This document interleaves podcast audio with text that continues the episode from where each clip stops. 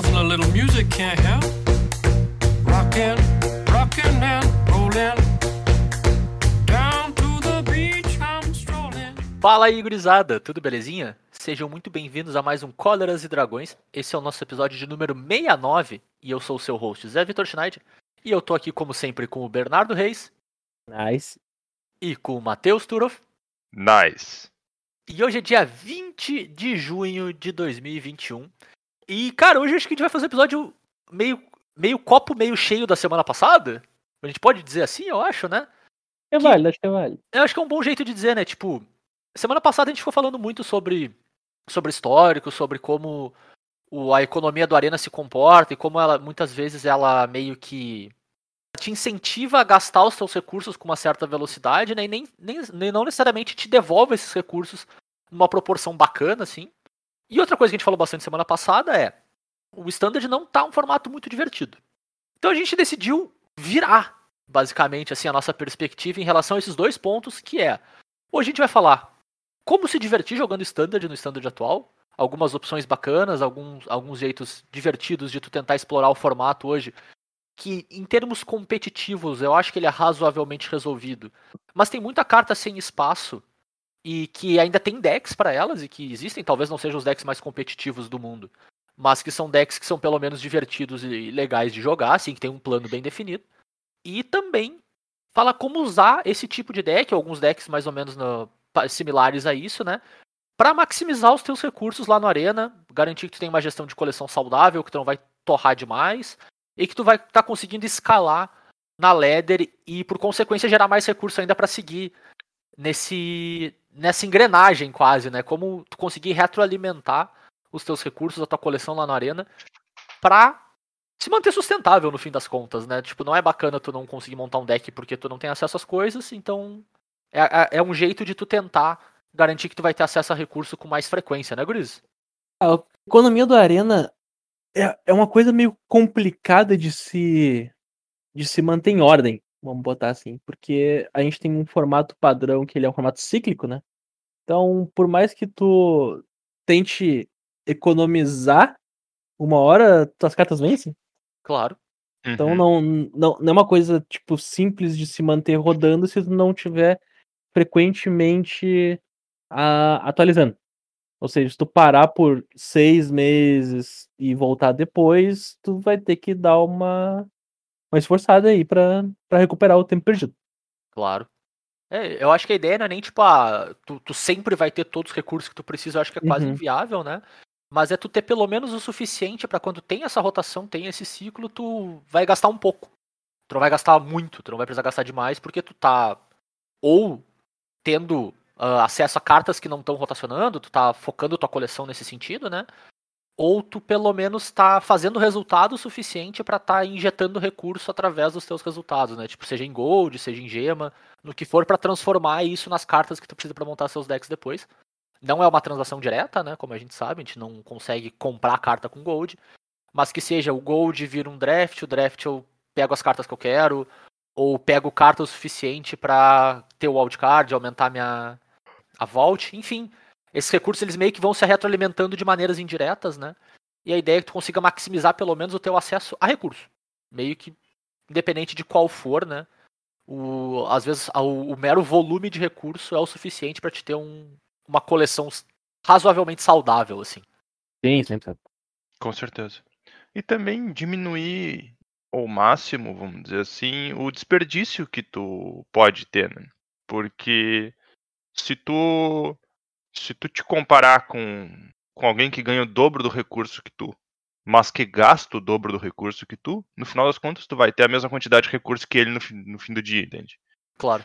Então, por mais que talvez isso vá contra uma parte que a gente vai comentar mais adiante no episódio, tem que a pessoa tem que saber muito bem o que, que ela quer ou não quer fazer pra não desperdiçar muito o recurso que ela tem. Eu, vou dizer, cara, Claro. que isso é, um, isso é um problema de muita de pressão. Isso, é um isso é, causa muita pressão de vez em quando. Eu lembro, principal- principalmente quando eu tava jogando Hearthstone, e agora transpõe diretamente pro Magic, né? Porque é Arena. Uhum. Que era, cara, eu tenho poucos recursos. Eu consigo montar um deck. Qual deck? Nossa senhora. Sim. É, é, complicado, é muita pressão, cara, porque, tipo, tu nunca jogou com o deck antes. Tu só viu que outras pessoas jogaram com o deck. Tu não sabe se tu vai se divertir com ele. Tu não sabe se ele vai ser bom. Tu não sabe se tu vai conseguir jogar com ele pra fazer o que as outras pessoas faziam. Então, tipo, bota uma pressão que em ti dizendo, cara, eu posso gastar uma vez. E se eu errar? Eu vou ficar com esse Sim. monte de coisa travada aqui. Eu queria, na verdade, fazer outro troço. Então, tipo, acho que essa é a principal diferença entre o cara que tá cheio de recurso e o cara que tem, tem uma, uma bala só, né? Claro. E nesse sentido, o Hearthstone ainda te ajuda um pouco, né? Porque Uhum. mesmo que esteja numa taxa horrorosa pra ti, tu ainda consegue converter as tuas cartas em recurso de novo, diretamente, né? Sim. Que é, é ruim, mas é uma opção, pelo menos tu tem acesso a isso. É, o, o Magic, tipo, tu faz, tu ficou. Já era, Tu não, tu não vai perder. exato. Mas é, mas é isso aí, tá ligado? É, Tu, tu ficou com os troços. E a gente não tem como sugerir pra todas as pessoas que é tipo, ah, como é que eu pego minhas cartas? Ah, vai jogar ilimitado. Porque não é assim que funciona, cara. Claro, tem gente que não gosta. E tem gente que não é bem sucedida jogando limitado. Se Exato. Tu, tu- tu tem que ter alguma certa quantidade de vitórias no ilimitado pra pelo menos valer a pena tu ter entrado no evento. Claro. Não, não adianta tocar o cara num formato que ele não sabe nada que tá acontecendo. Pra draftar, onde ele vai pegar umas cartinhas, vai chegar lá, vai perder três jogos e vai embora de cara. Não, pega, pega aqui esses 50 mil de gold aqui e torra tudo em draft, onde tu ganha no máximo duas vitórias. E no final das contas tu não vai ter nada. Claro. Não, nem um pouco. É, eu, eu sou da teoria, eu discordo um pouquinho do teu argumento, Turco, eu sou da teoria que se tu gosta, pelo menos, por mais besta que seja, eventualmente tu vai ficar bom o suficiente pra valer a pena. Então, beleza, faz parte, tu, tu tem que passar pela curva de aprendizado. Agora, se tu não gosta mesmo, Mas, José, eu vou mandar o cara pro draft depois que pelo menos ele já montou o deckzinho dele, cara. Eu não vou mandar Claro, o cara pro claro. draft sem o deckzinho dele. concordo. É, e, e concordo. tipo assim, eu acho que se tu tá jogando 10 draft e tu tá ficando no cenário onde tu ganha 3 vitórias no máximo em 10 draft, certo? Não é limitado que tu tem que aprender a jogar, é Magic. Tipo, tu ainda tem que tu ainda tenha muito a melhorar na base do jogo pra daí melhorar no específico do limitado. Até porque como- é, é engraçado, né? Porque tu aprende muito sobre o fundamento do jogo jogando construído pra aplicar num formato onde é muito mais fundamental, no fim das contas, que é o limitado, né? Onde fundamento Sim. é muito mais importante. É Mas só por ser mais importante, não- ele tá mais estressado, né? Tu precisa mais tá estressado e mais uma coisa, né? O jogo de construído é free. Tu clica no play e tu Sim. joga. Claro, com certeza. Se, se tu pudesse treinar free nos jogos limitados, show, ia ser uma Show. maravilha. Mas tu não pode. Então tu treina onde tu pode treinar. Claro. Faz sentido. Bom ponto. Mas, bora lá então falar de algumas opções, alguns deckzinhos aí, gurizes. Bora, Aham. bora, bora. Partiu? Então vamos começar falando um pouco sobre a ladder em si, né? Sobre a natureza de tipo, como que eu maximizo os meus recursos de usando vitórias no jogo, basicamente, como o meu driver principal, assim, sabe? Eu quero subir, eu quero escalar, eu quero estar no, nos tiers mais altos, para que no final do- de uma season eu ganhe mais recompensa, para que no decorrer da season, pelas vitórias, eu ganhe bastante recompensa, né? E que eu esteja escalando. Meu objetivo principal é estar subindo, eu quero sentir que eu tô competindo no, num nível alto, mas ao mesmo tempo, tipo, talvez eu não tenha muito recurso para investir de largada, assim. Quais opções eu tenho para isso, assim? Como que eu consigo montar um deck que me permite subir, escalar e e que ainda é sustentável o suficiente, assim, que eu não preciso gastar um bilhão de wildcards fazendo terreno e carta mítica complicado. Até que mítica nem é tão complicado normalmente, mas tudo bem. E, e eu consigo fazer, conseguir estar subindo assim constantemente, né? Bem, vamos, vamos dar um pouco de contexto então. Pra quem lembra, semana passada a gente fez a declaração aqui que, como o médico competitivo tá morto, o médico profissional tá morto, por consequência, morto. O em, em hibernação temporária permanente, né? Morreu, mas pra saber. O, Tá o médico profissional tá morto, o médico competitivo, por consequência, tá em hiato. E quando o médico competitivo tá em hiato, existem dois tipos de deck que as pessoas se importam. O primeiro, a gente vai falar agora, que são os decks rápidos, que te levam até o mítico. O que, que são os decks rápido- rápidos que te levam até o mítico? Eles têm o que a gente chama de porcentagem de vitória aceitável. Eles ganham mais que 50% dos jogos. Então quer dizer que no final das contas tu tá indo pra cima e não pra baixo. Uhum. E o tempo de jogo deles não se estende muito. Então, num espaço de tempo de uma hora, tu consegue disputar muitas partidas. E se tu seguir essa ideia de que tu tá ganhando mais partidas que tu tá perdendo, tu tá subindo. E logo tu chega no mítico. E tem muita gente que joga para esse objetivo. Eu Claro. quero jogar aquela minha uma hora por dia, eu quero chegar no mítico. Sabe? Esses dois pontos. E eu quero jogar média. Três pontos. Então, esses decks, que- o que a gente vai falar agora faz essas três checklists. Eu quero jogar média, eu quero jogar aquela minha uma hora por dia e eu quero chegar no mítico. Qual que é o principal exemplo atual? O Mono Red. Clássico. Sempre, né? Cara, o Monohead é quase sempre o principal exemplo dessa categoria, né? Sempre Sim. que ele for, sempre que ele for viável, sim, cara. Porque às vezes a gente tá só forçando. Não, tudo bem. Por isso quase, né? Às É, vezes não é, é. existe Monohead e aí o Monohead não existe, mas é muito raro um Monohead existir e não ser o principal deck dessa categoria. Sim, aí, aí eu vou concordar contigo. É verdade. Então, por que Mono Red? Porque a combinação entre Anax e Embercleave, ou então Brasolâmina, pra quem é, prefere, porque, convenhamos, Embercleave e Brasolâmina são dois nomes muito estilosos, então tu pode escolher qual tu quer usar. É verdade, os dois funcionam bem. A combinação dessas duas cartas é muito forte. Tanto que eu já vi jogo de Mono Red onde tudo que o cara fez foi essas duas cartas. E ele ganhou. E ele ganha. Porque... É, ganha. Rápido, inclusive. Que é a Então, parte assim, mais ó, importante, talvez. O, o que que tem de o que que tem de importante no Mono Red? As cartas custam pouca mana, o teu plano de jogo é simples e o teu oponente tem medo. Eu Eu- falei, Eu acho que é uma boa definição do qual é o conceito do Mono Red. Cartas vermelhas de custo baixo que dão dano no oponente. o- E, cara, desde a época de, sei lá, quando. Quem foi que dividiu o Mar Vermelho mesmo? Nem lembro mais o nome do cara que dividiu o Mar Vermelho. Moisés? Moisés? Moisés, desde que o Moisés dividiu o Mar Vermelho, ninguém se sente confortável jogando contra o Mono Red. Eu achei que desde que Tá. Moisés desenhou uma raquete. Então. Que? Tá, essa foi muito longe. Eu não peguei essa daí. Eu já te mando já.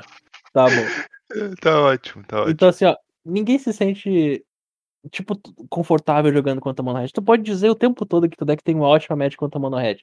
Alguém vai achar, turno 1, o Javier Domingues, que é o, o campeão, a mana vermelha, um ímpeto, e tu vai dizer, ah, É, é, mano do céu, é, é total isso. tu fazendo. Quando veio o bichinho te batendo, tu, tu nem comprou tuas cartas direito, cara. Então, Mono Red, vai te fazer subir? Vai. Vai ser rápido? Vai. Tu vai jogar Magic? É, vai. Sim, Talvez Vai. o teu oponente não jogue. É, talvez teu oponente não jogue, mas tu vai. se Então, assim, alguém ó, vai jogar, com certeza é tu. Talvez duas pessoas joguem. Mas tu vai. Qual que é o upside do Mono Red? Tu ganha rápido. Qual que é o downside do Mono Red? Tu perde rápido. Não, mas se a velocidade é o que tu quer, isso é um upside é, também. Upside, upside, exatamente. Show. Outra upside muito bom do Mono Red. Ótimo deck na melhor de um. Não defendemos a melhor de um. Eu, eu falo por mim quando eu digo não. Ele existe? Existe. Pessoas jogam? Jogam. Então aproveita. Provavelmente jogam mais melhor de um do que melhor de três até. Com certeza. Ah, ainda mais a galera que tem essa uma hora pra jogar.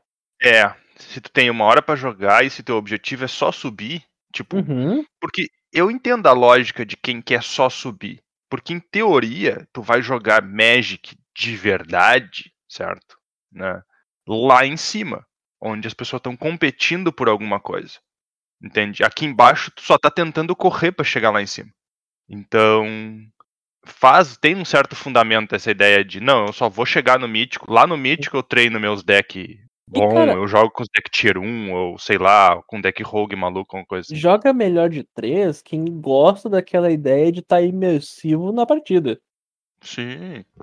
Então, Com se teu certeza. plano é simplesmente jogar ali, acabou o jogo, vamos embora pra próxima gurizada, é nóis, é melhor de um. Claro. Não, não tem questionamento nesse ponto. Fora que do ponto de vista econômico, o, às vezes não faz diferença nenhuma, mas às vezes o deck melhor de um é mais barato. Porque tu não precisou fazer as cartas de sideboard. Ele quer que não são 15 cartas a menos, né? É. Não, e são 15 cartas a menos. As cartas de sideboard, algumas, não todas, têm uma natureza de que tu só usa elas em sideboard. Então, se tu nunca montou um sideboard, tu pode não ter elas, se tu não abriu, sabe? Enquanto outras cartas tu pode ter montado para outros decks. Sim. Então, tem um certo fundamento tu não querer fazer seis cartas pro teu sideboard e preferir jogar melhor de um. Então vamos lá, gurizada. A gente falou de economia da arena, vamos fazer uma rápida economia aqui. O deck Monohead usa quatro cartas míticas. Que tu precisa dessas quatro cartas míticas, tá? Tu não joga sem essas quatro, Uhum. que são as quatro Brasulame. Show? Beleza. Show. Garantido, quatro Brasulame. Agora vamos para as cartas raras, que é onde machuca de Pesa. verdade. É, é, é aqui que pesa. Você vai precisar, garantido, 100%, quatro Javier Domingues. Ou seja, quatro Fervent Champion. Eu não lembro o nome da carta em português, peço desculpa. Campeão fervoroso. Campeão fervoroso. Uma mana, um First Strike Haste. Quatro disso. Ah, mas isso aqui. Eu vou lembrar uma coisa. Esse deck aqui, ele não rotaciona bem. Então, se teu plano é daqui dois meses, quando acontecer a rotação, ter uma coleção consistente, onde tu gastou tuas wildcard numa coisa que vai ficar, não é a melhor opção. O Mono Red. Pro momento atual, momento, com não. certeza. Mas, né, a gente vai continuar. Então, tu precisa dos quatro Fervent Champion, tu precisa dos quatro Bone Crusher Giant, Uhum. que é o Choque Giant, o gigante que dá um choque, tá? Isso aqui tu precisa, ponto. Não tem, não tem outra Não tem, outra, não tem como. Não tem como tem jogar como. com, com monohead sem essas cartas. Recomendação também, usar terrenos nevados e usar o terreno nevado que vira uma criatura. Daí tu escolhe quantos tu quer usar. Usa quantos tu tiver disponível. Não precisa necessariamente fazer os quatro. É, até porque é a carta clássica pra te ganhar os jogos que foram mais longe do que tu gostaria de estar jogando de todo modo, né? Então, Sim. tudo bem. Então, assim, ó, coisas que tu pode adicionar depois. Tu pode adicionar Torbran, tu pode adicionar Robber of the Rich, que é um drop 2 muito bom, que é uma carta mítica. Mas tu nem precisa. Mas, tipo, eu gostaria que tu ti- tivesse quatro disso. Mas se não tiver quatro disso, dá pra viver sem. Claro. Das cartas que tu pode substituir, o Robert é a melhor delas. É. Então, tipo, é a que menos tu deveria substituir. Sim, com certeza. Tu menos deveria substituir. Porque ele é uma carta mítica. Aham. Mas É, ele já mas- entra na categoria de. É, se não tem, não tem. Nice Não to tem, não. Não é que nem o Bonnie Crusher, Amber Cleave É, e os tipo, outros. As cartas que eu falei mais cedo, assim, é tipo, tu precisa ter, cara. E- e, tipo, tu não quer gastar muito, mas fa- faz essas daqui, que essas daqui é sucesso. Uhum. É, no fim das contas, se tu não quer gastar nada, talvez Magic não seja o jogo certo. É, Um pouco o cara tem que gastar, não, Não, adianta. Se tu não quer gastar nada, acha uma decklist que tu já tem a coleção dela. Joga aquilo. Justo. Eu não sei se o Goldfish tem uma função de filtro reverso. Ia ser útil. Ia ser muito tu útil. pode cadastrar a tua coleção no Goldfish, né? Sim. Então no- eu, eu nunca me pre- prestei a procurar assim no site do MTG Goldfish uma coisa que tipo, minha coleção é essa. Quais decks É, que eu posso montar? Cara, Ia ser bem o, bom. o deck tracker que eu uso tem o untap.gg. uhum. O Untapped ele te diz pra todos os decks do topo do meta, pelo menos, uh, quantos por cento do deck tu tem. Aí, ó. Ó, Esse cara é bem legal pra isso. Zé solucionando problemas. Qual é o link, Zé? É untapped.gg. Eu coloco na descrição do, do episódio porque o Untapped é um pouquinho complicadinho de escrever, Uhum. mas eu coloco no. Ah, não, é Untapped, eu achei que não tinha o E. Então é mtga.untapped, com dois P's, ponto .gg. Lá tu baixa um companion, ele fica rodando no background do teu do teu PC, né? Se tu não quiser, tu não precisa colocar nada nele, assim, tipo, ele não te ajuda em nada no jogo, mas se tu quiser usar ele como deck tracker, ele faz isso pra ti durante a partida também. Ele tem a opção de te ajudar com draft também, pra quem gosta de usar companion de draft, né? E, e ele faz a gestão da tua coleção no site, assim, tu cria uma conta, tu loga lá, tu consegue ver e ele te mostra dos decks do topo do meta, pelo menos. Claro, ele não vai servir pra todo e qualquer deck, né? Eu acho que tu não consegue colocar um deck genérico lá e perguntar quantos por cento do deck tu tem. Eu nu- nunca tentei. Mas pra decks do topo do meta ele te diz isso, sim. É É, a- até porque se tu tá botando um deck em algum lugar, tu já bota ele no, na- no arena e o arena vai te dizer quantas olha, cartas faltam. Exato, exato. então- Tu já tem a lista, né? É. Cara, é, é um, é um bom companion. Eu gosto bastante de usar, assim. Esse é aquele que dá track na tuas porcentagem de vitória no draft, né? Isso, basicamente. Ah, eu queria usar isso um dia. Tem o mais específico de limitado, só pra fugir, já que a gente já tá no assunto, né? Tem o 17 Lands, que é bem específico de limitado. Mas ele tem basicamente zero funcionalidades durante o jogo, assim, pra ti. Uhum. Ele só fica analisando os dados do que tu fez e coletando pra depois tu lá olhar, olhar agregações entre todos os usuários, assim, que é super valioso pra quem vai fazer análises mais profundas, né? mas ele não te auxilia tanto com gestão de coleção e, participa e te ajudar durante as partidas, ou, ou durante o draft, por exemplo. Enfim, vamos puxar de volta aqui, né? Voltar. Monohead, então, a gente tem 12 raras, 8 raras e 4 míticas meio obrigatórias, né? Uhum. E o restante é um pouco mais maleável nesse sentido, sim. Vocês conseguem citar, sei lá, umas duas ou três comuns e incomuns que conseguem entrar no lugar dessas cartas de raridade mais alta que sem ter tanta tanto dano assim pro teu win percentage?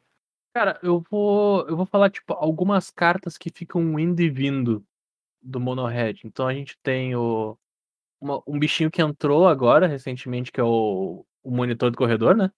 O drop 1 com ímpeto que não deixa outra criatura bloquear. Ele tem ímpeto e ele não deixa uma criatura bloquear. Esse bicho, ele meio que entrou no deck. E tem cartas que ficam indo e vindo, que é o Fireblade Charger, que é o drop 1, que se equipado tem ímpeto e quando morre dá o poder. Tem o. O anãozinho, que, O que anãozinho tem da uma aventura, né? aventura. Esse, ele é 3-1, não pode bloquear. E por uma mana vermelha dá mais 2, mais 0 pra, pra uma criatura. Tu Aventura. pode colocar um número maior de, de Frostbite, que é a, a removal que por uma mana dá 2 de dano, mas se tiver 3 permanente da neve, ela dá 3 de dano. Tipo, na, na dúvida, cara, tu sempre pode colocar alguma forma de removal, alguma remoção, que, que tem alguma utilidade. Tem a remoção. Eu não vou. Cara, tá me fugindo o nome agora, que dá 3 de dano na, cria- na criatura e tu pode colocar uma, uma Fire carta pra Prophet, baixo. né? Isso, essa mesmo. Então, tipo, essa aí, duas manas, tu bota uma carta do fundo, compra uma outra carta. Então, assim, ó, tu consegue ir colocando cartas. Daí tu olha, pô, eu tenho uma Fênix. A Fênix da, da cinza, Uhum. que é 3 mana 2-2. Pode colocar no main deck também. É carta de sideboard? É, mas é carta de main deck também. É, ou por, por acaso tu tem um, um Ox of Agonas, porque sobrou, tá ligado? É. Faltou uma carta pra fechar o deck, dá pra colocar no deck, assim. Isso, o boi, o famoso boi. Guerra, Guerra Croana. Guerra Croana também. Pode É. colocar no main deck tranquilo. Mas, tipo, guerra- isso aqui são cartas já raras e míticas que normalmente são cartas de sideboard, mas tu pode colocar no main deck sem problema nenhum. Cara, às vezes é aquela, pô, eu tenho três Robber aqui, porque calhou de eu ter. Uhum. E aí falta o quarto, mas eu tenho esse cara. Bota esse cara que não vai afetar tanto, assim, o suficiente pra dizer, não, meu deck não funciona mais. Longe disso, É. assim. Então acho que é, que é tranquilo fazer essas su- substituições simples, assim. É, no final das contas é um deck que tem muito poucas cartas obrigatórias ah, difíceis de conseguir, comparando com outros decks, né? Porque como o teu plano de jogo é criaturas pequenininhas, eficientes e dano no oponente, tu pode ser um pouco menos eficiente, mas ainda ter o mesmo plano. Claro, perfeito. Só tá perdendo eficiência, enquanto outros decks não. O outro deck, se tu não tem a carta X, tu não tem mais o plano. Não, não é uma questão de eficiência. O Perfeito. plano foi, foi pela janela. Então, Vou jogar ele de é mais adaptável, né? Ultimato Less, soltar e Ultimatum. Não dá, né? não É, funciona. Não dá, não dá. Simplesmente não funciona. Mas beleza, eu acho que, que o Monohead ia ser uma boa opção. Eu acho que é, é importante pontuar esse, esse caveat que o Bernardo colocou de que é um deck que rotaciona mal, né? Por causa da. Em especial da Embercleave e do, e do Gigante, né? Então. Não é um deck que vai durar muito tempo, ele dura aí seus três meses ainda, que é um tempo considerável, se parar pra pensar, mas não é muito. Uhum. E, e eu, eu tenho até um, um questionamento pra fazer. Eu acho que isso vai meio que acontecer sempre com os dois ou três decks mais rápidos do formato. Porque ele, por eles serem os decks mais rápidos do formato, eles meio que empurram os, os menos rápidos pra trás, né? Então é difícil que, que não seja a realidade os decks mais rápidos rotacionarem mal. Faz sentido, será? Pode ser, depende, né? Porque, por exemplo, o que, que acontece aqui? A gente tem um deck que ele tá rotacionando mal porque as, as três principais cartas dele vão embora. As, as cartas que o Bernardo disse são ah, obrigatórias vão embora. Se essas cartas tivessem saído nessa, nas últimas duas edições, elas não iam embora. Justo. Tu ainda ia ter o mono-red, entre aspas, tranquilo, mesmo pós-rotação. Então, eu não diria que ele sempre rotaciona mal. Eu acredito que ele está rotacionando mal agora, especificamente.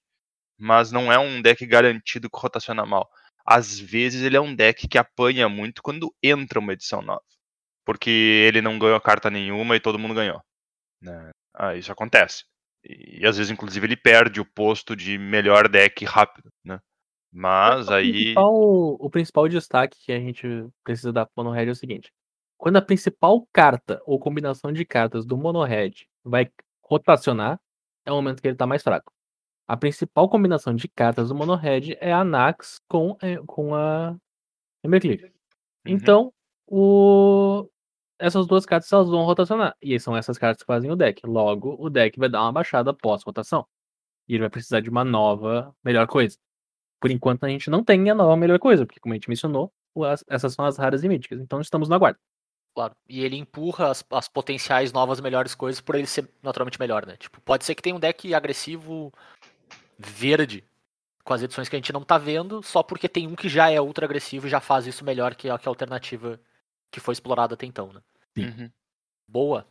Então, nessa pegada, Guris, qual que é o nosso segundo deckzinho aí pra escalar rápido, assim? Apesar de que eu- discordo um pouquinho da classificação, mas a gente vai chegar lá. O segundo deck que a gente trouxe aqui é o deck de Cycling. E aí o o Zé pode bater palma aí pro deck já. É. Eu adoro esse O- deck. Cara, o deck de Cycling ele é um deck que também tem a característica de ser um deck que ganha rápido ou perde rápido. Tipo, ele é bem 880, bem 880 mesmo. E apesar dele ser 880, ele tem lá os seus 50% de win rate, então ele é o suficiente pra te subir na ladder com ele. E eu acho que a maior vantagem dele mesmo aqui é o ponto de vista econômico. Uhum. O deck de Cycling, total. ele é um deck praticamente todo ele é comum em comum. E se tu tava na época draftando a edição das cartas, porque é só uma edição praticamente que tem carta. Ah. Então, ele nesse tipo nesse caso, ele vai te tu já vai ter muito do deck pronto, sabe? Então, eu acho que nesse sentido ele, ele é bem vantajoso. É, nesse sentido, fica aqui a recomendação pra jogar com a versão de lurros, não com a versão sem lurros, porque daí tu não tem rara nenhuma main deck, eu acho. Tirando terreno, caso tu queira usar. Os terrenos. É, É, só os no terrenos. terreno, né? A versão É, sem lurros, aí sim, aí já tem carta rara main deck, muda um pouco, mas também não são muitas, assim, sabe? Tipo, Uhum. qual, qual que é a contagem do deck? Tá, o deck usa 16 raras. São todos terrenos. Exatamente. Tá, essa é a contagem do deck. São as quatro lands que ciclam na cor de Sky. Aham. Então, todos os triomas de Hogre. E as dual land, a azul e, azul e branca, azul e vermelha, e a, e a branca e vermelha. Então, é, é aí que tu vai gastar tuas wild cards. Que nem o Zé falou, tem a versão com Lurros. Daí tu vai gastar mais uma carta rara, que é o Lurros, que vai estar no teu sideboard. E tem a versão sem Lurros. Quando a gente não usa Lurros, nós usamos mais quatro cartas raras, que são os quatro Pyromancers, 3 mana 04, que quando tu compra a segunda carta, dá um raio. Beleza? Essas Show. são as cartas raras. O resto é comum e incomum. 100%. E eu vou fazer um adendo ainda, Bernardo. Eu acho que o deck perde um tanto, e diferente do Mono Red, apesar dele. Ele ainda funciona, mas é, o, degrau é bem grande. Mas dá pra te jogar com uma versão que precisa de menos rara ainda. Se tu não jogar com o encantamento uh, Izzet, que faz token. Se tu, tu pode jogar com uma versão que é basicamente. é- ele é Jeskai entre aspas, porque tu tá usando carta azul que cicla, mas tu não precisa acesso a mana azul. Não precisar, tu conjura elas. precisa tu não conjura nenhuma. Então dá pra jogar com deck Boros. E aí tu precisa basicamente quatro wildcard. Ele cai bastante de qualidade, porque o Alliance, né, que é o encantamento, ele te ganha umas partidas sozinho. Ah, Inclusive os matches mais complicados do deck é ele que ganha. Mas funciona, tá ligado? O deck ainda funciona, ele ainda é veloz. Inclusive ele até ganha e perde mais rápido. As partidas se tornam mais Uhum. rápidas. Porque ele é um mecanismo de, de alongar as partidas até, né? O, o Alliance. Então Sim, dá esse, pra fazer. já, isso, isso é quando tu já tá budgetizando. Olha que palavra linda. É, não, total, total. Tá Eu, tipo, eu, budgetizando o deck budget. budget, exatamente. ah, cara, se, quando tem- um budget não é o suficiente. se eu tenho um ídolo de infância é o pai do Chris, né, cara? Se eu cortar uma cor, o desconto é maior. A gente coloca budget no budget pra ter um budget. Ai, meu Deus. Grande pai do Chris. Como eu falei, as raras são os terrenos, então é lá que tu vai gastar. Uhum. O que nesse deck aqui é um bom investimento, porque são os terrenos flip, todos eles vão ficar pós-votação. Claro. Perfeito. Então é um investimento seguro, porque quem investe. Cara, assim como na vida real, quem investe em terras tá sempre se dando bem. Isso é verdade. Então, invista em terrenos. Leve isso pra consideração qualquer coisa que tu quiser entender. Ah, então, com exceção do Trioma, que vai rotacionar, que é uma baita cartinha de se ter pra futuros, mas daí, se não quiser fazer o Trioma, paciência. Então, que nem eu falei, tem a versão com lurros, tem a versão sem lurros. A versão sem lurros ainda usa Riele. Usa de uma a três Rieles, que é uma carta mítica de Icória. Então, leve em consideração que a Riele só funciona aqui Sim. e em mais nenhum outro lugar. E como o Zé falou, se tu quiser diminuir ainda mais o custo, tu pode tirar uma cor. E quando tu tira uma cor, tu usa menos terrenos. Sim. Inclusive, se tu for tirar uma cor, eu recomendo trocar de formato. Jogar histórico com esse Jogar deck, né? histórico. Porque Ele bem melhor. histórico, o, o Boros realmente ele, ele, ele vai, vai rapidão. Então vamos lá. Qual que é o apelo de- do deck de, de Cycle? É a linearidade do deck. Tu quer reciclar cartas e usar, e usar os teus payoffs. Quais são os teus payoffs? Nem o Zé falou. Aliança Improvável. O encantamento que sempre que tu compra tua segunda carta, tu faz um token 1. Zenith Flare. A instantânea que basicamente faz o deck funcionar. 4 manas, tu dá dano no cara, igual ao número de cartas que tu reciclar no teu cemitério. Ou, no, ou no, na Ou criatura. na criatura, sim. Ah, a raposa, uma mana 1, que toda vez que tu recicla coloca um marcador nela. E, e tipo, tem os, os vamos dizer, coadjuvantes, que é o, o, o drop 2 que faz. O, o 2 mana 3 1, o Valiant Rescuer. Eu não lembro o nome desse cara em português. gente. Também não. Esse eu não E- lembro também. Que sempre que tu recicla a carta pela primeira vez no turno, tu faz um token 1. E o Stinger, que é 2 mana 2 2, e sempre que tu recicla a carta, tu dá um de dano no oponente.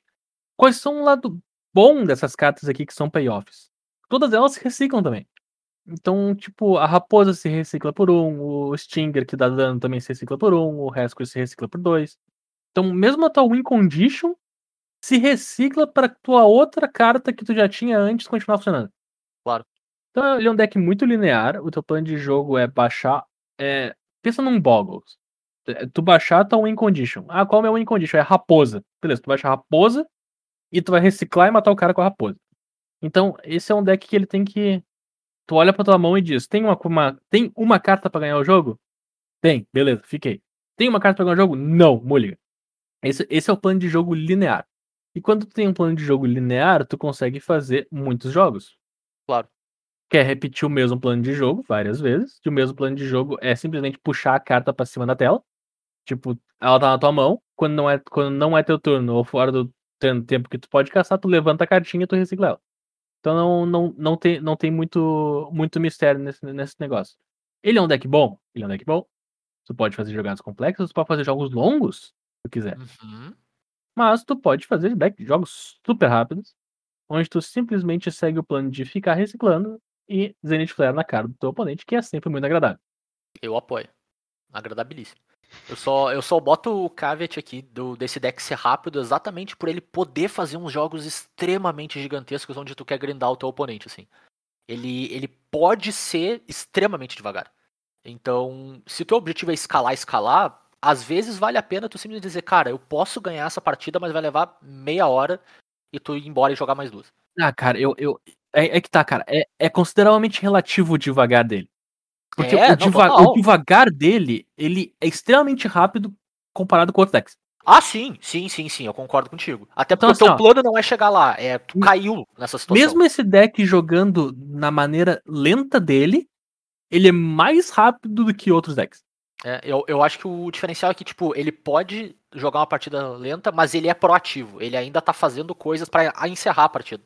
Enquanto Isso, tem então- decks que não são nem um pouco proativos, né? E aí Então, assim, realmente muda muito, né? tu vai, esse deck ele vai ter jogos extremamente rápidos e os jogos lentos que tu vai estar achando, pô, esse jogo tá demorando muito tempo. Se fosse com algum outro deck seria o tempo normal.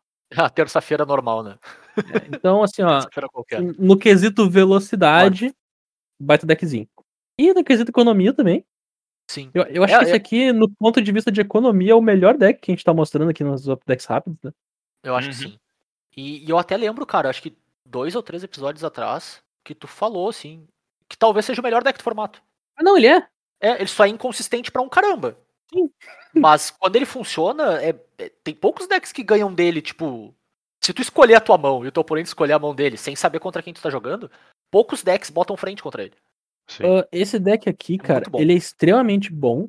Quando ele tá jogando de verdade, parece que ele tá jogando outro formato. Parece que tá com jogando outro decks. Formato. Só que ele perde pra ele mesmo. Porque volta e meia, como no deck inteiro cicla, tu cicla 40 cartas e tu não achou o que tu precisava. Uhum. Perdeu. Sim. Paciência.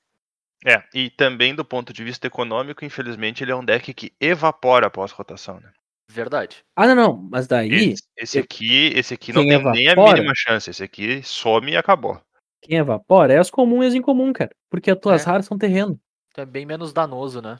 É, Sim, então, tipo- perde menos. Tu tem carta pra seguir adiante pro resto, mas o Claro. deck não existe mais. Não tem como tu salvar Não, ele não o craftando algumas outras É. cartas. Exatamente. O o deck morre. O deck Em morre total. Né?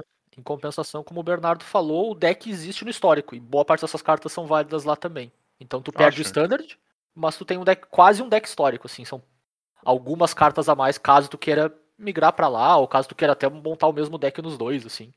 Ele Sim. funciona super bem nesse sentido. Show! Pô, acho que são duas baita opções aí, gurizada. O pessoal Uhum. vai. Gente, vai ter que começar a cuidar dos nossos slots lá no Mítico, cara. O gurizada vai querer roubar da gente. Os nossos slots no Tô Meet. dando barbada pros caras, meu. Ah, os- nossa, Sim, os nossos, né, cara? É, o- é, o- é, o, é o slot do Bernardo no construído e o slot do Bernardo no, no limitado. no é. limitado, Ah, os nossos slots. É, os nossos slots. Nossa. É, é, é, Bota o meme aqui, do- do Pernalonga. É, cadê o Pernalonga comunista aqui? Nossos slots. Vou fazer, Ah, é. vou, vou fazer a, a chamada aqui só pra concluir o raciocínio que eu deixei aberto lá no começo. Opa, Então, a gente falou agora dos primeiros decks que são os decks rápidos pra ganhar, né? Porque, como a gente falou, essas são, esse é um dos dois tipos de deck que o pessoal se importa. O segundo tipo de deck que o pessoal se importa, porque, por incrível que parível, as pessoas gostam de se divertir jogando Magic. não. Pasmem, Pera aí, que? Pode isso? pasmem, é pra te ver, Nossa cara. senhora, As pessoas querem jogar um jogo e se divertir. Não tô familiar com o conceito, cara. Nem um complicado. É, é muito avançado, é muito avançado. Então, qual é o segundo deck que as pessoas se importam? Decks, entre aspas, divertidos, porque diversão é relativa e isso é um problema filosófico que a gente não vai entrar muito a fundo. que vão te fazer chegar no mítico eventualmente. O que que se traduz dessa frase? Eles não vão ter a mesma porcentagem de vitória que os decks rápidos têm, que são extremamente consistentes. Você não vai conseguir jogar a mesma quantidade de partidas que eles por hora, então tua- teu tempo para chegar no mítico provavelmente vai ser maior, porque é estatística. Hum. E esses são decks, ah, vamos chamar fora do meta, fora do padrão, porque, como a gente já falou em diversos episódios aqui, o metagame do Standard ele é definido, tu pode encontrar ele em qualquer site. É os mesmos cinco decks, é as mesmas cinco mecânicas. Mas não quer dizer que só aqueles decks existam. Claro. Existe muita coisa que funciona, e como a gente não precisa mais ganhar torneio, e a gente pode só se divertir, a gente pode usar elas, e elas vão ganhar o suficiente pra te largar no mítico no final do mês. Tu tá dizendo que eu posso ganhar e me divertir ao mesmo tempo. Exatamente. Bom, o Bernardo é domingo de manhã, Bernardo. Não pode essas coisas. Qual que é, o mu- bônus? É cara? verdadeiro. Não comprei, não comprei. Tem alguma pegadinha aí. O bônus é a diversão, cara. É isso. O Os bônus é amigos que fazem ao longo do caminho. esse mesmo. Os amigos que fizemos ao longo do caminho. Não, mas é, é verdade, cara. O pessoal às vezes esquece que a gente tem a parte de se divertir. Volta e meia, tu vê o pessoal escutando os outros reclamar e fica pensando, cara, por que, que essa galera fica reclamando o tempo todo? Eu tô jogando com o meu deck que faz essas coisas aqui muito louco e tô ganhando. Sim, cara, porque esse é o Arena, esse é o Magic. Tu vai jogar com o deck que não é o principal deck do mundo, que ninguém tá copiando, e tu vai ganhar das pessoas, tu vai se divertir porque é o teu jogo, e tu vai chegar lá. E é isso que importa, cara. É isso que importa. Acabou. Muito bem. Filosófico. Gostei. Eu acho interessante como isso combina com o fato de que quando chega mais perto do final de, um- de uma edição, onde eu já não tô mais tão interessado em jogar nem o construído e nem o limitado, eu acho muito melhor ficar jogando os eventos aleatórios que eles jogam, que daí tudo fica caos, tá ligado? Sim, são divertidos pra caramba. então eu vou puxar aqui o nosso primeiro deck escolhido por unanimidade. Uhum. Bom deck. Bom Ele, ele foi tão unânime que a gente deu cinco nomes pra ele. O- Tem seis aqui na lista, Bernardo. Ah, tá, beleza. Aí seis nomes aqui, mas um Então, nós temos o, ver- o preto e vermelho, Mardu, Token, Monoblack e Sacrifice. Ah, Omnidor Dragfire. cara, eu acho muito bom porque três dos cinco nomes do deck tem a ver com as cor e eles, eles tipo, conflitam um com o outro, tá ligado? Conflita Tipo, lá, não. to- todos tem preto, pô. O deck é vermelho e preto, mas ele é mono black, Mas ele é Mardu. mas ele é Mardu. É? Tudo bem que vermelho e preto e Mardu não é um conflito de verdade. Não, mas vou- o, o- Mas o Mono Black é. É que nem o Mono Red Burn do. Do Modern, é isso? Não, na verdade é boss. e- esse, É. esse deck aqui é um clássico exemplo de um Band Stone Blade bem montado, né, cara? é um Band Stone, Blade de prima, Ah, né? Se pá virar Rakdos. Stone Blade. Nossa, se pra virar. Se pá, Coisa vira hack. incrível. Esse aqui virou, né, cara? Esse aqui Virou hack. Rakdos. Virou Rakdos. Vamos explicar pra vocês o conceito então desse deck de Sacrifice. Ahn, nós temos as cartinhas da última edição, agora Strixhaven, com aprender. E elas estão vinculadas a cartas pretas. Por isso que a gente diz que o Mono Black. Porque se tu tiver a versão Ultra Budget do Mega Budget, tu pode fazer Mono Black. O que, que a gente tem? Então a gente tem o White Witch, que é o bichinho uma mana um voar. Quando morre, tu aprende. E como o nome do deck já diz, ele é um deck de Sacrifice, então ele vai morrer, né? Eventualmente. Imagina, espero, torço, acredito. Porra, Bernardo. Credo. Ah, é o plano, né, cara? A gente tem o, o Hunt for Specimens, que é outra carta de Strixhaven, que tu aprende e faz um token 1. E a gente tem a principal carta de card advantage, que também é de, de Strixhaven. Que é o Plumb, né? Plumb the Forbidden? Isso. Per, perscrutar o proibido. Nossa senhora, essa aqui Plumb fico- the Forbidden. É uma instantânea que diz assim: como custo adicional para conjurar essa mágica, tu sacrifica uma ou mais criaturas. E quando tu faz isso, tu copia ela para cada criatura que tu sacrificou. Qual o efeito da carta? Compra uma carta para um indivíduo. Então, paguei duas manas, comprei uma carta para um indivíduo. Paguei duas manas e sacrifiquei três criaturas, comprei três cartas e perdi três de vida. Tu combina isso com o- os tokens 1-1 de peste, com, as- com o bichinho que tu aprende, e com outras cartas aqui que a gente vai dizer, e que tu começa a gerar card advantage enquanto tu sacrifica a criatura. O que é incrível. É verdade. O conceito de te sacrificar coisas e, e ganhar cartas é bem engraçado. E ele é altamente aplicável. Eu acho maravilhoso como de tempo em tempo aparece esses decks de sacrifício de, de coisinha no Magic. E eles sempre funcionam. Quando eles existem, eles funcionam muito mais do que parece que eles deviam funcionar. Aham, Uhum. 100%. Porque é uma coletânea de carta estranha. É, mas tipo, e tu tá destruindo teus próprios troços, tá ligado? Como é que. Se eu tô destruindo teus troços e tu tá destruindo teus troços, como é que tu tá ganhando? Ah, porque a gente tá junto no plano. Tu tá me ajudando no meu plano, né, cara? Meu plano é destruir meus troços, tu tá destruindo junto. Show! Muito bom, cara. O teu oponente tá jogando com removal, tu tá jogando com esse deck, meme dos cavalos se complementando. Meme dos Sim, cavalos. mas- Horses mas- JPG total. Mas aí que tá, tu também tá jogando o plano do teu oponente, que é destruir teus troços. É, Não é só teu oponente que tá jogando teu plano. Tá todo E é- mundo mas- feliz, mas- cara. mas ne- nessa hora tu só bota o, o meme do Palpatine, né, cara? Good, good. Ai, minha nossa. É o episódio Vamos lá, dos então. memes, Mas esse é engraçado, é porque, porque as cartas as cartas parecem ruins, né, cara? Parece que não tem impacto nenhum no jogo, assim, e a combinação delas funciona absolutamente bem. Quais as cartas, entre aspas, de verdade desse deck? Tá, que são as cartas que, que fazem o, o umf, Uhum. o umf da coisa. Nós temos o, o Emerson Predator. Dragãozão. É o dragãozão 4 mana 3-3 de Kaldheim. Ele é, ele é Rakdos. E tu sacrifica uma criatura, uma outra criatura pra ele ficar indestrutível e virar. E sempre que ele Uhum. vira, tu pode dar uma carta do cemitério e ganhar marcador. Então, como a gente gosta de chamar nesses decks de sacrifício, ele é uma das tuas enablers. Enablers. A Justo. gente gosta de usar muito essa palavra quando a gente fala de decks de Magic. Ele é um dos caras que permite o teu deck fazer o que ele faz. né? Ele, ele que é uma da- que diz assim, ó, sacrifique uma coisa. Então é ele que faz funcionar. Além de ser um dos seus maiores payoffs, né? Porque literalmente ele vai ser o maior. Vai ficar gigante. Uhum. Outra carta que a gente tem muito aqui é o Extus. É, da- é daqui que vem o Mardu, inclusive. Mas dá pra jogar sem branco. O Extus é uma criatura mítica de, de Stick Saving, uma carta lendária. Que ele é um branco, preto, preto. Ele é uma criatura humano 2-4. Só que a gente não se importa com essa parte. Porque ele é uma carta de dois lados. Uh, A parte de trás do Extus é uma carta vermelha e preta, de 8 manas. Que é Despertar do Avatar de Sangue. E é essa parte que a gente realmente se importa. Então, se tu quiser jogar sem branco, é só pra essa carta aqui que o branco existe. mais Então- 8 mana no deck de token, Bernardo. Exato, mas tem um twist. Hum. Eps Twist. Não patrocina a gente. A mágica de 8 mana custa 2 a menos pra cada criatura que tu sacrifica. E, como a gente bem Uh. percebeu, isso é um deck de sacrifício. O que, que a mágica faz? Quando tu, cada oponente sacrifica uma criatura, tu faz um token 3-6 com ímpeto que tem toda vez que ataca, ele causa 3 de dano a cada oponente.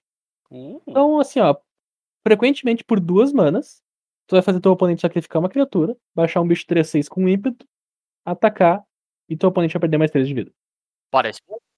Nós estamos na combinação preto e vermelho. O que, que nós temos na combinação preto e vermelho há muito tempo?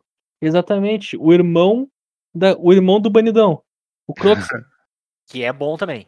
que também é bom. Não Esse- é esse banidão, bom. mas é bom. Não é Banidão, mas é bom. O Crox, esse a gente não precisa descrever, todo mundo conhece o Crox. Sim. Então, assim, ó, nós temos Croxa, o Predador, o Extus, e também, se tiverem a fim de usar, dá pra usar o famoso Wall Strider, que já é Uhum. sobrevivente, é sobrevivente do falecido primeiro deck de Sacrifice, que tinha gato, que o gato foi banido. Maravilhoso. Eu adoro esse Gato, standard. gato for não funciona. O gato foi banido. Eu adoro esse standard. Eu odeio e adoro esse standard ao mesmo tempo. Como é que pode? Então vamos lá, pacote completo. O Claim the Firstborn, rouba a criatura do cara por uma mana e tu sacrifica para suas coisas. Village Rights, sacrifica tua criatura para comprar duas cartas. Um monte de criaturinha mongolona preta. Cartas Uhum. com aprender. Cruxa. Esses payoffs aqui de sacrifício. Faltou um bicho que pra mim é tipo o coração do deck. Que é a Witch Pyromancer. A Sedmore Witch. Eu vou te dizer que a versão que eu tenho aqui nem usa Sedmore Witch. Não então, usa? beleza. Sedmore? Witch. Exatamente. Meu Deus do céu, eu tô muito torto nesses decks. Então dá-lhe, Sedmore Witch também. 3 Tem mana, baita 3, 2 ameaçar. Castou instantâneo feitiço, faz peste. É o, é o melhor bicho pra te usar com o Plano The Forbidden, que tu sacrifica tuas pestes pra comprar um monte de carta e tu faz ela de novo. Sim. Só sucesso. Por causa que quando tu copia, tu também faz peste. Então, Exato. Então tu só, só devolve teu board Tu, literal, é, tu literalmente recupera exatamente a mesma quantidade de peste que tu sacrificou. Além de ser um bicho 3-2 menace, né, cara? É difícil, é difícil bloquear. 3-2 menace que pra matar tem que pagar a vida, né? Uhum. na vida. E, e não só tu recupera todo o teu board de volta, como cada peste que tu sacrifica, tu ganha o ponto de vida das cartas que tu comprou. Então tu basicamente só paga duas mana e compra carta igual os bichos que tu tem, a grosso modo. Igual o número de bicho que tu tem. É. É tipo, é, é, é, é uma das power play do deck, assim. Desse tipo de deck, né? E qual que é a vantagem desse deck, cara? Porque esse deck aqui, ele se encaixa em melhor de um e melhor de três. Porque ele usa Uhum. cartas de aprender. E quando bem tu tem versátil, carta de né? aprender, tu puxa tuas cartas de sideboard. Tu Claro. tem. Tu tem as que, as que faz token 1. Tem a carta vermelha que destrói artefato e dá um de dano. Tu tem É a uma que baita exila, carta cria- pra te ter acesso, acesso É. se precisar, né? exila criatura Planeswalker. Tu tem a mágica de 7 mana que coloca hum, os três bichos Ah, aqui. de mascote. Pode É, crer, de mascote. pode crer. Cara, Pra te ter uma ideia, na versão que eu tenho aqui tem até um Iluminar História. Que tu descarta qualquer número de cartas, compra aquela quantidade e faz um 3-2 se tiver 7 ou mais cartas no teu cemitério. Então, assim, ó, tu pode colocar as cartas de, de lição das sideboards que tu quiser, na quantidade que tu quiser. E se tu partir pra jogar melhor de 3, tu pode colocar mais cartas pra colocar outros matches, né? Mas daí tu faz plano de sideboard, tu vê à vontade. Claro. Por que, que esse deck tá no ramo divertido? Porque, cara, os jogos vão demorar. Decks de sacrifício não são rápidos.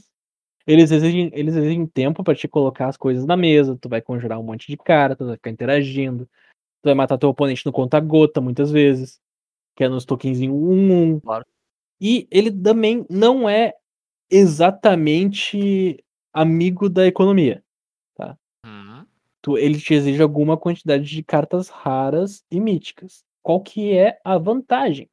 Como a gente falou, as raras elas estão nos terrenos. Então, 12 terrenos aqui que são por causa das três cores. Mas tu não precisa jogar com branco. Então tu pode cortar oito terrenos daqui tranquilamente, são os terrenos com branco, não precisa gastar o extra.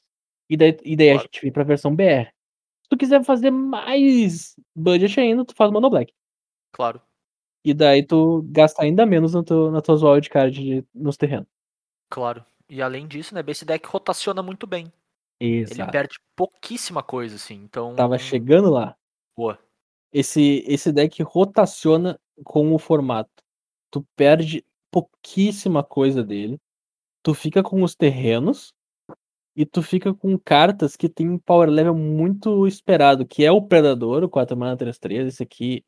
Eu espero que esse bicho tenha uma casa em algum lugar. Nem que seja principal deck do formato, mas tipo, em algum lugar, enquanto ele tiver. Ele lembra muito a Falkenhafer Aristocrat. A Aristocrata de Falkenhafer. E uma Aristocrata de Falkenhafer piorada continua boa, Uhum, com certeza. que é o caso desse dragão. Então a gente tá aí, é, as cartas de aprender continuam, os mecanismos de sacrifício vão mudar, esses dois ficam, e então assim, ó, a base do deck tá aí, a base do deck é show, e é um deck extremamente divertido de jogar. Ele parece ser mesmo, cara. O, o- eu já joguei contra, nunca joguei com ele. E eu, eu tava perdendo umas partidas, mas eu tava perdendo, tipo, interessado pelo que tava acontecendo, assim, sabe? tipo, tu, tu olha ele funcionando, é legal, ele é divertido, ele tem muita, muita jogada pra ele. E é interessante, eu acho que é um pouco pior que essas versões, até porque a gente tá começando a ver essas versões até ter um, um certo grau de competitividade, né?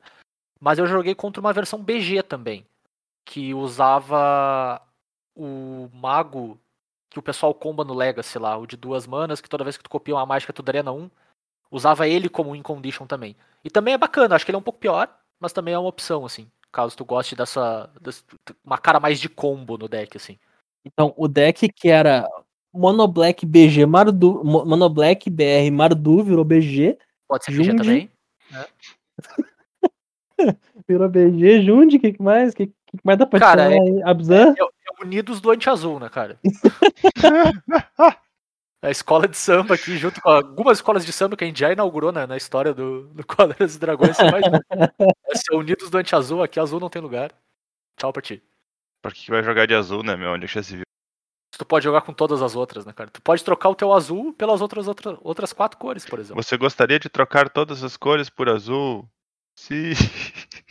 Depende, é cubo? Sim! Mas aproveitar o, o bonde do BGB pra puxar o próximo deck. O próximo deck, acho que meio que tem que ser BG, né? Esse não tem complicação, esse não tem esse dificuldade. daqui é, é isso aí, ele é BG. Show. Então, vamos falar de BG Poison. É, What? Peraí. Exatamente. Quando é que a gente trocou de formato mesmo? Foi no Cycling que a gente trocou de formato, né? Foi no Cycling, a gente trocou de formato Ah, Cycling. então tá bom, então tá bom. Então, Poison é meme? Talvez. Mas vai, te levar pro mítico. Acredite se quiser. Por quê? Porque criaturas com toque mortífero têm Poison. Quem diz isso? Fim. Fim ou humano? Fim, não, peraí. Então eu tenho que. O, o Call dos Dragões tem todos os agregadores. Errei? Não era esse fim? Ah, tá, foi mal. Não. Desculpa. Não, é, é fim ou humano. E eu sou o cachorro Ah. do Jake. Entendi. Ah. Entendi, entendi, Hum. entendi. Entendeu? Perdão pelo vacilo. Beleza, obrigado. Obrigado. Estarei aqui a noite toda. Então, assim, ó, o que, que o Finn diz? Ele diz que toda vez que uma criatura com toque mortífero causa dano de combate a um jogador, ele ganha dois marcadores de veneno. O que, que são Uh. marcadores de veneno? Se algum jogador tiver 10 marcadores de veneno, ele perde o jogo. Regrinha. Ponto. Acabou. Léo, Então, Oh. cinco porrada, não importa quanto de dano. 5 porrada. Não importa quanto de dano. E o que, que o deck é? Um monte de criatura com toque mortífero. Uh, Tá, mas por que, por que, por que isso funciona? Cara, funciona porque criaturas com toque mortífero são horrorosas de se bloquear. uhum. Normalmente as criaturas com toque mortífero são horríveis, então tu não quer bloquear porque. Cara, quem é que quer bloquear uma criatura uma mana um toque mortífero? Ninguém. E daí tu bloqueia e perde o teu bicho, que claramente é muito melhor que a criatura um um toque mortífero. Então tu fica de cara porque tu precisa bloquear, porque senão, tu vai morrer pra veneno. O que, que Uhum. criaturas com toque mortífero fazem? Nós temos uma cartinha de M21 que é sinérgica com criaturas de toque mortífero. Energia! Energia. Ela é uma cobra, pra surpresa de zero pessoas, eu acho. Hum. Que diz que toda vez que uma criatura com toque mortífero que tu ataca, que tu controla, ataca, cada oponente perde um de vida e tu ganha um de vida. E sempre que uma criatura com toque mortífero que tu controla causa um Planeswalker, tu destrói aquele Planeswalker. Então nós temos duas cartas, que é o Fim e a Hooded Bloodfang, que possuem sinergia com cartas de toque mortífero. E nós temos a gloriosa caixa de texto, que é a Question Beast. Que de um pedaço da sua E- caixa de texto tem, tem Death É. Touch. Um- uma das. Uma da. Acho que é o, o, a introdução da redação de Toque Motif.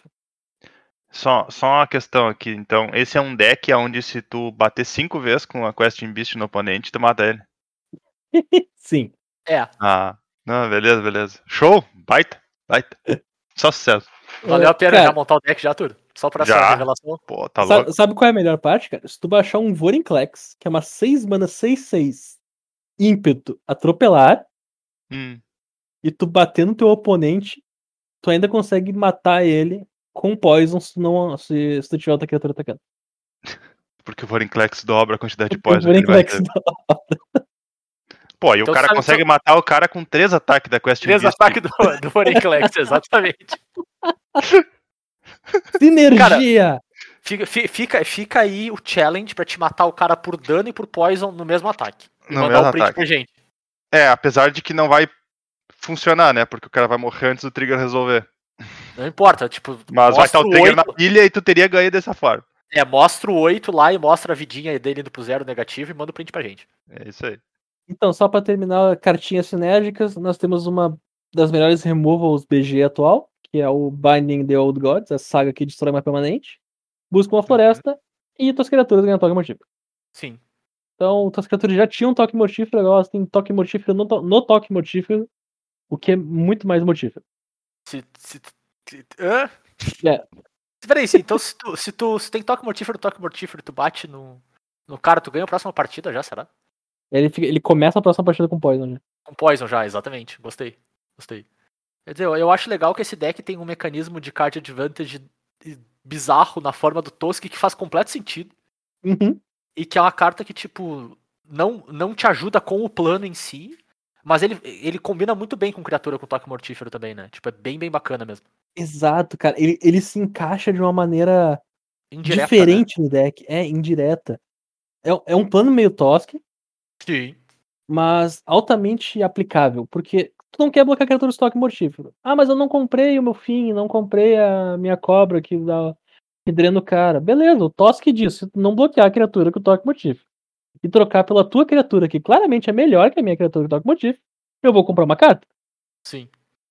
e é isso. Te vira. É, o, o cara quase se vê forçado a bloquear, né, cara? Uhum. E aí isso abre porta pro Tosk bater no próximo turno, porque ele vai bater também. E, e, cara, esse deck aqui tu pode colocar muita coisa nele. Tu pode colocar a o feitiço de três, três mana que revi- revive duas criaturas, dá ameaçar pra um e toque mortífero pra outro.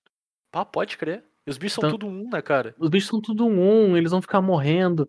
Tu pode usar. Tu não precisa usar, mas tu pode usar a, a carta mítica, que é um terreno também. Que por três preta e X devolve as criaturas de custo diferente. Aham. E, e- e Nossa, coloca, e coloca no grave. E como tu não tá jogando de luz, então tu pode até quatro, devolver Question Beast, devolver Sim. o teu fim. Ah, Imagi- imagina pegar o bicho com Death Touch, o Finn, a Hudfang e o Tosk. É, Uh, tipo, tu pode fazer tudo isso. É, é- O deck é, é engraçado por causa disso, cara. Ele é um deck BG que tem um plano de jogo pra matar teu oponente, que envolve ou teu oponente perder os bichos bons dele, ou simplesmente pra apanhar pras criaturas 1-1 e morrer. É muito miserável pra pessoa que tá perdendo, né? É, cara. A pessoa que tá perdendo. Cara, é, é, é engraçado porque se tu juntar as combinações de cartas certas, é muito bom. Sim, sim. Além disso, certeza. então, tipo, fora que tá uma combinação BG, tu pode colocar cartas boas de verdade, que é, como que a gente falou, o Binding the Old Gods, que é só uma carta boa. Porque BG é famoso por isso, né? BG é famoso por ter cartas boas, ponto. Elas são boas sozinhas, elas não precisam de combinação com nada. E tu bota esse plano de jogo no meio e o deck ganha consistência. Interessante. E como é que esse deck rotaciona, B? Porque ele, ele parece divertido, ele parece interessante. Como é que ele se comporta depois da, da nossa gloriosa rotação? Pós-rotação, nós perdemos a cobra. Então, Uh, um dos payoffs vai embora, mas nós ficamos com o fim. Hum. Então o plano de veneno continua valendo. que é o- talvez gente- o payoff mais porrada, É, né? A cobra é a gente- legal, mas o A cobra é mais- legal, legal, show de bola, mas o, o principal mesmo é o fim. Sim. A gente perde a Question Beast, né? Mas Uhum. paciência. Vai vir carta nova. ah, quais são as cartas raras do deck? A gente não falou nisso. As cartas raras do deck, elas são as quatro cobras, que é de, de M21. Mas como mas tu já quiser se preparando, não, não pega cobra, porque elas são um, um a mais. São os Tosques, são raros. E os Warring Collects e Question Beats. Como são criaturas lendárias, tu não quer muitos deles. Então, tipo, dois e dois tá show. Uhum. Claro. E, as- e os terrenos, né, cara? Terrenos raros BG. Mas isso aí tu insira terrenos raros BG aqui. É, Sim, eu acho claro. Todo deck standard de Vai ter terreno tu vai ter, que- vai ter que usar terreno, né, cara? Não adianta. É, é. Pelo menos esse aqui, ele. Como ele é BG, tu tem, olha, tá, tem esses dois aqui. Então esses dois que vai. Sim. E tem um, tem um bônus, posso dizer, que com o Binding the Old Gods procurando floresta, tu pode usar a Dual Nevada no teu deck. levado. Hum, E daí É, tu busca uma dual que vai entrar no jogo virado de qualquer maneira. Então, show. Aí tem mais uma carta que o deck perde na rotação, né? Apesar de ser muito incomum, né? Não tem tanto impacto financeiro, mas o, o Binding vai embora também, né? Não, o Binding é de. É Teros, não é? Não, o Binding entrou agora, cara. O Binding é. Ah, É não, Kaldheim? claro, Bind é Bind Gardheim. Nossa. Nossa, é verdade. Nossa, por que eu tinha na cabeça que isso era Teros? Porque é Gods, né? É, É, God. deve ser. Por causa que é Gods. Com É, É, certeza. porque Gods Ah, e show. porque. E porque. Ah, claro, o de Teros é o Binding of the Titans. Lógico. Isso. Claro, claro, claro. Perdão, gente. Não. Zé, se tem uma coisa aqui que não é fácil, é as rotações de média. É justo, é justo. O... É interessante Errei, porque a gente, quando aconteceu a rotação, vai ter entrado duas edições, né? Já a partir de- desse, desse momento que a gente tá. Vai ter Claro. entrado a edição de Forgotten Realms e a próxima edição que é Innistrad, né? Que aí realmente marca a rotação. E são duas em Innistrad, né? É, mas eu acho que elas não vão sair as duas ao mesmo tempo, é meio estranho. o, o que normalmente acontece é, cara, é bem comum ter cartinhas aleatórias com toque mortífero aqui e ali, que saem nessas edições por, por causa do limitado mesmo.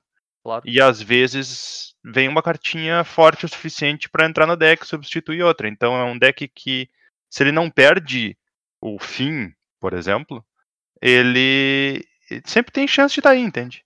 Claro. É, e dada a temática de Dungeons and Dragons, né, eu não me surpreenderia nada se tivesse um payoff ou alguma carta com Death Touch muito forte num cenário de D&D, sabe?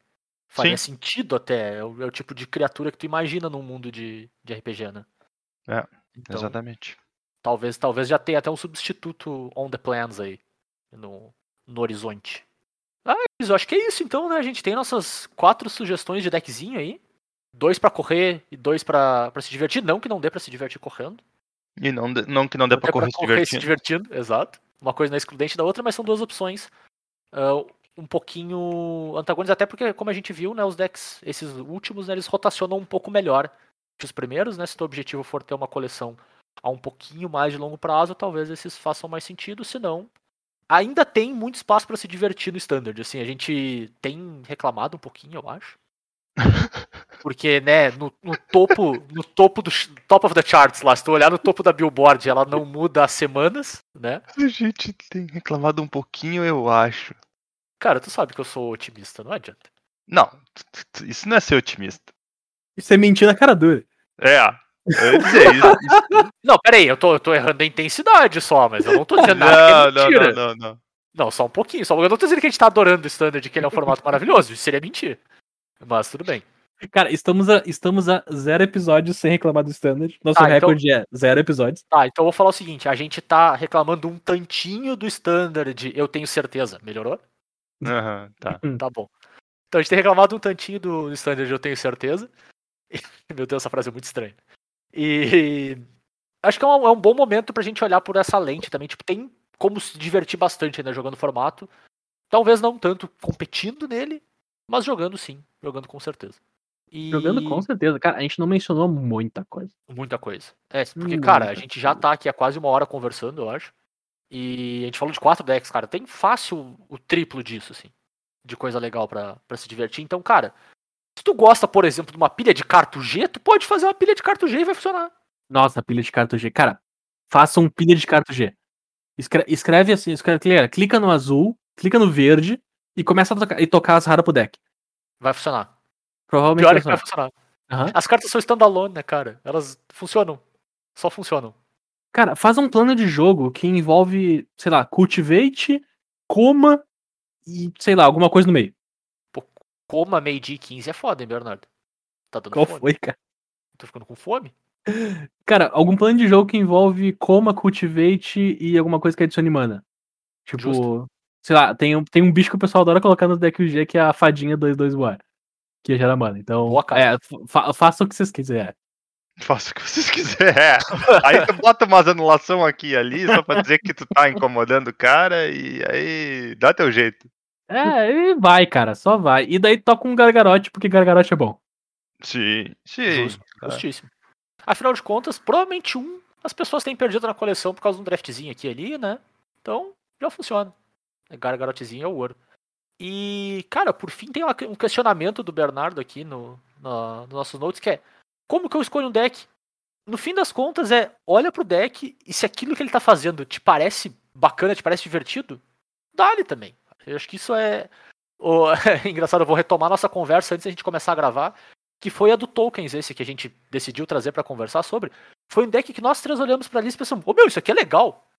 Isso aqui é simplesmente divertido de jogar, tá ligado? Tem um plano bacana, proativo e tal, interage com o que o oponente tá fazendo, só que parece divertido. E, e evoca uma coisa que, que é muito base do jogo, cara. Magic é divertido pra um caramba. Uhum. Então, isso, isso talvez seja a coisa mais importante. E, e o que a gente quis aqui mais tra- trazer nesse sentido do, do, do- Vamos dizer, a mensagem final do episódio é: tem coisas bacanas, tem coisas divertidas, independente do teu objetivo e do quão budget tu quer ser, né? A gente tá bem focado aqui em, em quem joga free to play. Nós três jogamos free to play. A gente não coloca dinheiro no, no Arena. É só o que a gente ganha lá dentro, a gente gasta lá dentro. E, cara, olha a quantidade de coisa divertida que tem, sabe? E tem pra Sim. todos os gostos. Então, cara, dá-lhe pau. Tem muita coisa legal pra jogar no Arena. Não dá pra entrar no Arena querendo jogar construído. Eu acho que não funciona. Tu vai ter que gastar um tempinho montando uma coleção. Uhum. Quanto mais tempo tu levar pra entrar na arena pra fazer isso, pior vai ser. Mas dá pra fazer. Tu não precisa, não adianta tipo assim, ó. Não é como se, ah, eu não comecei há dois anos atrás, não adianta mais. Não, tu chega Não, lá, não, pega uma edição nova, joga um pouco de limitado ou foca nos decks que usam mais cartas daquela edição nova, que aí é garantido que tu vai ter aquelas cartas por dois anos e vai indo aos poucos e vai dar certo. Meu. Tipo, se tu seguir jogando, tu vai pela própria natureza da arena, mesmo que tu a tua uma hora de partida que tu jogue no teu dia, tu só perca. Tu ainda vai ganhar o dinheiro das quests, tu ainda vai ficar, tu ainda vai pra frente de alguma forma. E é isso aí. É, nesse sentido ele é muito bom, né? Tipo, tu, tu sempre tá te movendo, nem que seja pouquinho pra frente, né? É É. muito difícil tu te mover pra trás. Tu nunca. É totalmente pra trás, eu acho que o cara É. não vai, sabe? Tipo, tu pode ir pra trás no teu ranking, mas tu ainda assim ganhou, tu ganhou as recompensazinhas do do do esquema do Master ali, tu ganhou as quests do dia, essas coisas assim. Ganhasse um pouco de gold, já tens um draft a mais pra quando sair a edição que tu gostar e essas coisas. Assim Claro. que tu vai. Tu ganha recurso, né? Uhum. Pode não ser mais recurso, mas sempre ganha recurso. O sentido é bem bacana, assim. Tem seus problemas, mas tem seus benefícios também. Então, dele pau, gurizada. É legal. É bem, bem legal. E tem bastante espaço no, no standard ainda pra se divertir e inovar. Acho que inovar talvez nem tanto, mas tem coisa surgindo ainda, né? E até É. pela própria natureza de tu ter um topo tão, tão bem definido há tanto tempo, as coisas, tão demo- as coisas novas estão demorando um pouquinho a surgir, assim. Porque, né, tu, tu- tu não tinha muito incentivo pra explorar tanto assim. Cara, eu Mas não... agora elas estão lentamente. Eu não tenho mais saindo. por que reclamar do Standard, porque não tem mais torneio importante. Sim. Então, tipo, cara, eu vou dizer, as últimas duas semanas eu tô jogando de UW e Orion Control com Archon of Sun's Grace. A ideia era tão aleatória e daqui a pouco a Alton apareceu no Pro Tour jogando com o deck. Então, tipo, cara, joguem contra. Se divirtam. Boa. Então é isso, né, gurizada? A gente vai encerrando mais um Cóleras e Dragões por aqui com essa mensagem de carinho e, e calor no coração pra vocês. Joga Uma raridade. raridade, inclusive. E pra voltar ao tema normal, Bernardo, deixa eu te perguntar um negócio. Hum. Como é que estão a- as tuas expectativas e a tua e a tua experiência com Modern Horizons 2 até agora? Cara, é, não, eu vou, eu vou falar, cara, grandes expectativas com Modern Horizons 2, porque foi muito impactante o formato. Grandes realidades já, né? Não são nem Grandes expectativas, mas realidades, é. Grandes realidades. A gente tá enrolando esse episódio até as duas boxes do, do Zé chegar. Então, tipo, o episódio de Modern Horizons vai acontecer. E, cara, já, já tem grandes expectativas de deck. O, o shake foi grande. Já O tem expectativa de ban. Já tem expectativa de ban, mas não. Cara, vamos, vamos aguardar, tá ligado? A, a moral é essa, vamos, vamos aguardar. Porque, por enquanto, tá bom. Mas isso acontece. Mas isso acontece com qualquer formato. Por enquanto ele fica bom. Até o momento que ele não fica. É, mas eh, ele tá melhor que o outro. Sim, sim, sim, sim, sim, sim, sim. sim. vou, vou fazer o bolão com vocês. Vocês acham Hum. que quando eu abrir a box já vai ter carta banida? Não. Sucesso. Show. Então tá bom. Então é sinal, sinal de que tá ok. Não, não é nem por mim, é sinal de tipo, meu, olha o tanto de coisa que já aconteceu, o quão zoado foi. Não É, sendo isso, Tipo, tá bom. talvez eventualmente se comprove que tem uma ou outra coisa ali Claro. que é muito difícil de se lidar, não tem os mecanismos ainda, etc. Mas, cara, por enquanto tá. Não Tá vai bom. ser imediato. Acho que esse é o Tá ponto. bom. acho que isso é. chave, tá ligado? Cara, porque carta boa, eventualmente pode ser de controle. A gente tem. A gente pode dizer isso de quase qualquer carta, assim. Uhum. Agora, elas não ter con- ah, sair de controle imediatamente, tu não ter o É, que fazer, ela que é o ser lançada fora de controle é ridículo. Exato, exatamente. Então tudo bem. Acho que tá, tá tudo ok. A gente não vai perder tanto, tanto bonde assim. Eu, eu trouxe esse tema quase pra fazer a minha culpa, né? A gente tá atrasando um pouquinho, como o Bernardo falou, pra falar de Modern Horizons 2 pela nossa ideia lá de fazer. Talvez não tenha sido o melhor momento pra ter essa ideia, dado o lançamento tão vamos dizer Precoce. assim, precoce no, no mall, né, lá no Magic Online, que já- o formato já tá andando muito, muito mais rápido do que o próprio lançamento físico, né? Não é nenhuma questão de, tipo, atrasou pra gente fazer o nosso, não. O lançamento físico fazem dois dias, sabe? Então meio que, que é isso aí, sabe? Foi lançado com um gap muito grande que acabou desacelerando um pouco, dado a nossa ideia de fazer desse jeito. E a gente decidiu não voltar atrás. Então vai sair episódio de Modern Horizons, provavelmente mais de um, pelo tanto de, de impacto que Hum, tem, né? claro. Uhum, 100%. Pô. Sim, sim. Como não? Como não? Tem que sair mais de um. Mais, mais de seis. Mais de seis, então, mais de seis episódios de Modern Horizons 2 aí. Então vai sair. Talvez demore um pouquinho pra vocês terem as nossas opiniões aí ainda, mas a gente vai lançar assim que tivermos disponibilidade de fazer a nossa streamzinha. Então, fiquem de olho também nas redes, a gente vai postar lá quando a gente for fazer stream, que como a gente já falou, né, mas é legal a gente reiterar aqui. A gente vai gravar esse episódio meio que ao vivo, enquanto eu abro, né, eu não tô vendo spoiler de Modern Horizons, eu sei pouquíssimas cartas. Acho que tipo umas seis cartas no formato, edição toda, assim. E então vai ser um vai ser um react, vai ser os guri me xingando quando eu disser que a carta ruim é boa, ou quando eu disser que a carta boa é ruim. Então vai ser bem divertido, sim. A gente vai fazer lá pela Twitch do, do podcast, lá no twitch.tv barra cóleras e dragões. Mas a gente vai anunciar o dia certinho, assim, meio que quando chegar a gente vai fazer, sabe? Um, um ou dois dias depois que, que a gente tiver acesso. Mas a gente avisa pra vocês com antecedência, vai colocar lá no Instagram, no Twitter, na bagaça toda. Então segue a gente lá nas redes, no arroba e dragões, tanto no Instagram, quanto no Twitter, quanto no Facebook. Vocês podem falar com a gente por e-mail também, apesar de que a gente não vai divulgar nada por e-mail, né? Mas enfim, vocês podem mandar feedback, crítica construtiva. Crítica destrutiva não, por favor, crítica destrutiva não tá com nada. E mandar sugestão de tema, mandar ideia pra gente, ou simplesmente conversar com a gente também. Lá pelo e-mail, pelo colerasedragões.gmail.com, tudo junto sem cedilha. E. Ou se vocês quiserem falar comigo e com o Bernardo direto, a gente tá no Twitter também. Eu sou arroba jvitorfromhell. Eu sou arroba BNR underline MTG. E, como sempre, o Colors e Dragões está disponível nos mais diversos agregadores, em alguns mais que nos outros, mas tudo bem. Então pode procurar a gente no Spotify, no iTunes, no Pocket Casts, na bagaça toda tu vai encontrar a gente lá, só procurar por Cóleras e Dragões. Lá a gente tá com e-comercial no nome, assim, mas acho que se procurar por Cóleras, não deve ter muito podcast com Cóleras no nome, tu já deve Sim. encontrar, acho que sem muita dificuldade. Cara, se tu encontrar, talvez seja não relacionado a Magic. Justo, justo. Mas assim também, de- deve ter mais do que 10 podcasts com Cóleras no nome? Eu acho que não, né? Não deve ter.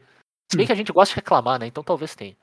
Cólera é um bom, é um bom nome evo- evocativo pra reclamação. Então talvez tenha. Mas enfim, vocês vão achar, gente. Não é tão difícil de achar também. E é isso, né? A gente volta na semana que vem com mais um episódiozinho do Cóleras e Dragões pra vocês. Valeu, gurizada. Abraço. Valeu, tchau, tchau. Falou, galera.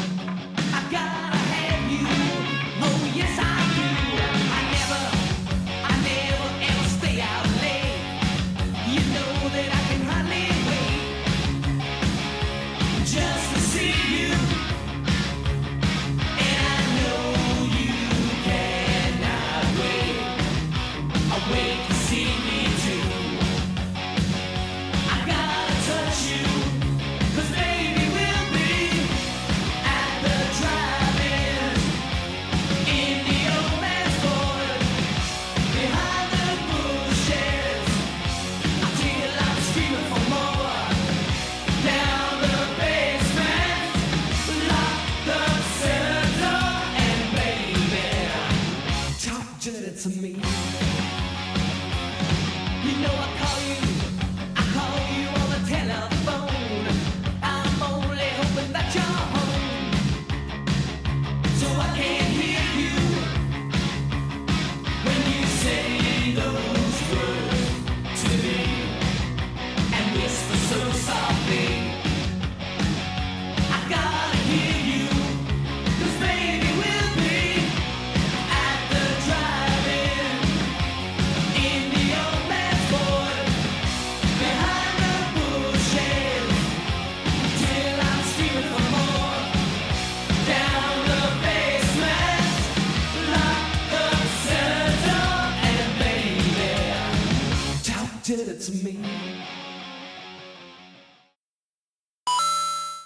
Porque eu vou contar uma notícia pra vocês, muito importante. Opa, nossa senhora. Na série D, tá, um goleiro foi expulso porque ele deu um soco no árbitro. A Certo. gloriosa partida foi disputada entre os times Fest de Manaus Clássico. contra o Penharol da Amazonas. Certo. Tá, beleza. Então, o que aconteceu foi o Bruno Colasso, ele foi expulso, que é o goleiro. E daí ele Ah. teve que, daí o goleiro do Penharol, o, o técnico do Penharol teve que colocar o, o reserva. O reserva defendeu o pênalti. Show. O Fest ganhou de 3 a 2 porque ele defendeu o pênalti. Porque o atacante Jack Chan marcou dois gols.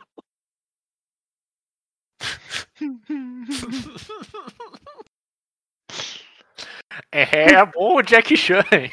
Porque o atacante Jack Chan é ótimo.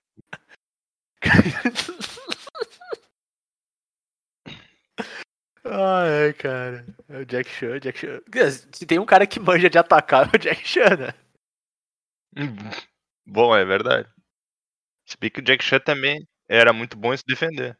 É, não, mas é, ele, ele pensa que ele é um cara veloz, ele é um cara agressivo, né? Ele O cara- tem sempre uma ótima noção do, do ambiente ao redor dele. Exato. ele, ele sabe invadir os espaços que dão pra ele, né? Uhum. Cara, Então, que um Cara, bom, bom ele- nome de atacante, cara. Acho que é faz completo muito sentido. assim. incrível, cara. É Ele se adapta incrível. rápido a qualquer situação. É. Reflexos muito bons, né, cara, pra pegar aquela, aquele lance despercebido, assim, né? Uhum. Não, é, é um bom atacante, cara. É um bom personagem pra ser atacante, mano. Personagem. personagem é, é a definição.